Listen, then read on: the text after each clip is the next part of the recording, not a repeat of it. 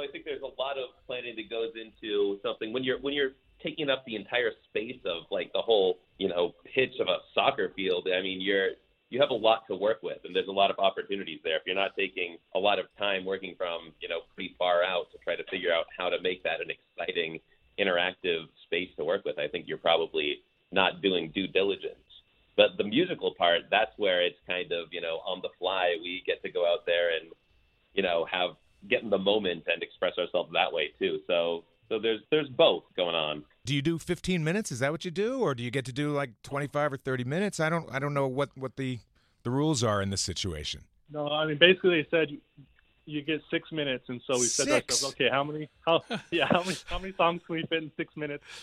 So we did like you know a lot of rehearsing, a lot of different versions before. I think we I think we can fit four in.